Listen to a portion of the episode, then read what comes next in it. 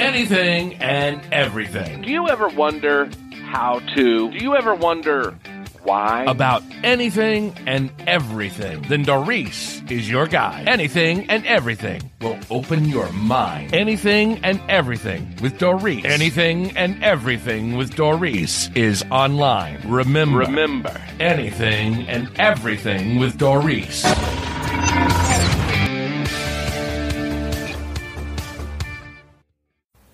Everyone, and welcome. You are listening to the Anything and Everything with Doris podcast, and I am your host, Doris. Hello, everyone, and welcome back. I hope you are having a blessed day. This episode is brought to you by McNeese Construction. There is no job too big or too small. Just give them a call. If you would like to support us, you can do so at www.paypal.me slash Yappy Studio. And finally, Yappy Studio has opened a store for you to purchase some really cool items for you, your family, and even your pets. Check it out at www.seven.surf. That's S E the number seven E N dot surf. Now, let's get on with the show. Hello, everyone, and welcome back. I hope you are feeling blessed today.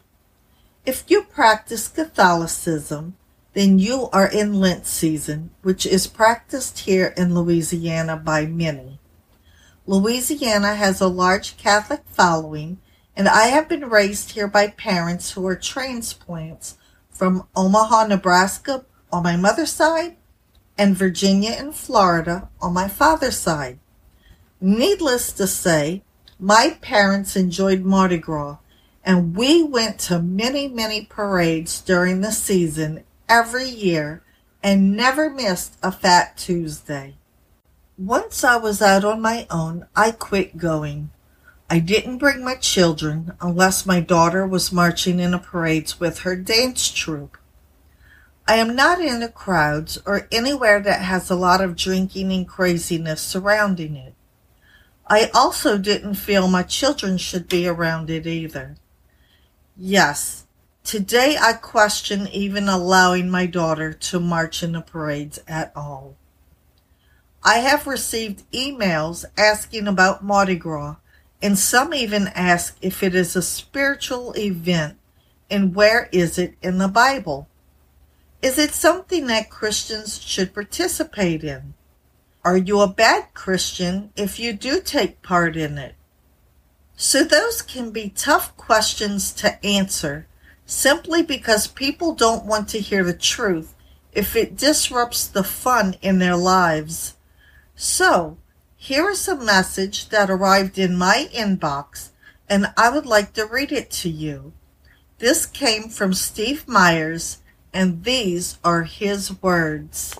Colorful costumes and mask and pageantry. That's all surrounding Mardi Gras. Mardi Gras is one of those traditions where sometimes I'll talk about the fact that it reminds me of the three D's. There's dancing in the streets, there's drunkenness and debauchery. That kind of categorizes Fat Tuesday. That's literally what the term Mardi Gras means. Religiously, it's called Shrove Tuesday because that's the day before Lent. Lent, of course, being more of a Catholic kind of tradition that's rooted in pagan holidays. And what would happen at Lent is that you would give up something for Lent. And so before you give something up, you certainly want to overindulge and fatten up and, you know, get in the food and drink and all those things so that you can then put that behind you and repent for the rest of this religious season. But when you really think about the implications of that religiously, it's really ridiculous. In modern carnival traditions and celebrations all around the world, and whether it's in New Orleans or Rio or Nice, France, these are areas where they'll often celebrate for weeks leading up to that time. When we lived in New Orleans for a while, I remember they talked about Fat Tuesday, and then instead of Ash Wednesday, they'd call it Trash Wednesday because there was so much junk left over from these Mardi Gras celebrations. Well, is that something we should have any part in? These Catholic traditions that are not really based in the Bible at all. I mean, there's a couple of interesting aspects when you consider this. I was thinking of the passage that's found in Romans 13:13. It says the basic things. As Christians, it says, let's walk properly in the day, not in revelry or drunkenness. Of course, on TV, they'll show the parties and the fun, but they don't show all of those types of things because that would certainly take away from the tourism of all those areas of the world. Romans goes on. Don't walk in lewdness and lust, not in strife and envy. And it's kind of a reminder those are the things we should give up.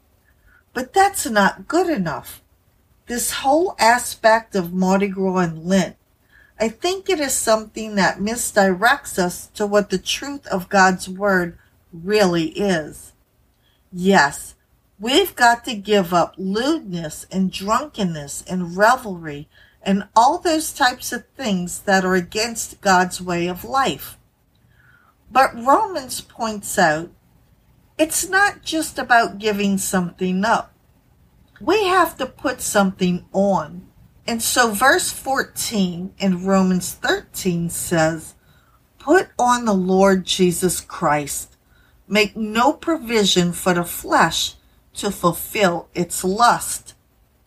And so that's an important aspect of Christianity, true Christianity we not only put off those things that are wrong, but we've got to take it a step further.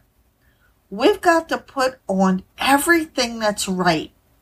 So when you begin to hear about Mardi Gras celebrations and all of those types of things in the upcoming Lent season that this religious world will keep, remember, it's not rooted in the Bible.